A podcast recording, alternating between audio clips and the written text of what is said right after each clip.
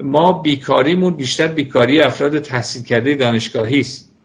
و در این نشون میده که فرصت های شغلی که برای دانش آموختگان دانشگاهی است محدوده.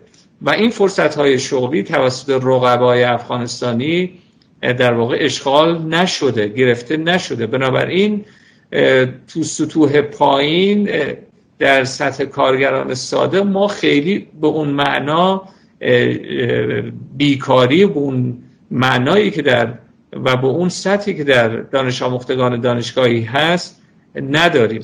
ولی اگر این مهاجرت ها مدیریت شده نباشه و به صورت توده‌ای اتفاق بیفته حجم قابل توجهی وارد کشور بشن بدون اینکه در چون خیلی از کشورهایی که با این وضعیت ها مواجه میشن اولین کاری که می‌کنن ایجاد کمپ ها و اردوگاه ها در خود نقاط صفر مرزی است.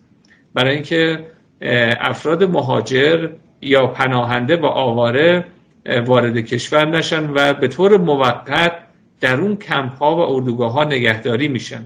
ولی اگر این اتفاق نیفته افراد خودشون راه خودشون رو پیدا کنن و به هر نقطه ای از کشور برای زیست زندگی و کار مهاجرت کنن این می‌تونه مسائل و چالش های هم اقتصادی و هم اجتماعی و همراه داشته باشه.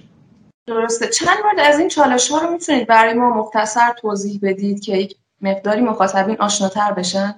درسته.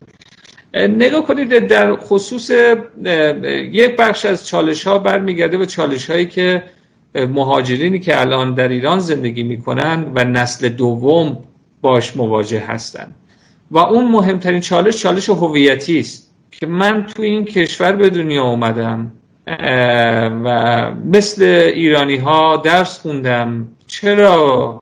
تبعیض وجود داره بین من و یک ایرانی. احساس تبعیض وقتی اتفاق بیفته این می‌تونه ریاکشن های منفی اجتماعی هم به همراه داشته باشه. این به نظر من یکی از چالش های مهمیه که می‌تونه داشته باشه.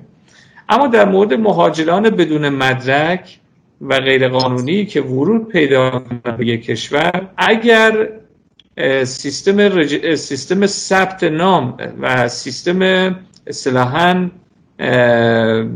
دسترسی به این مهاجران وجود نداشته باشه ممکنه درگیر در انواع آسیب های اجتماعی بشن. زمانی که ما سیاست ما ترد شدگی باشه نه پذیرش در این شرایط معمولا بحث آسیب های اجتماعی و حتی در مواقعی بحث اعتراض های اجتماعی هم از طرف اجتماعات مهاجر قابل پیش بینی هست. بنابراین این خیلی بستگی به این داره که ما چه سیاستی و چه سیاست های مبتنی بر کارهای علمی و تحقیقاتی و واقعیت های روز واقعیت های مثلا ما یه زمانی مهاجران افغانستانی وارد کشور ما شدن تقریبا 6 درصد باسواد بودن.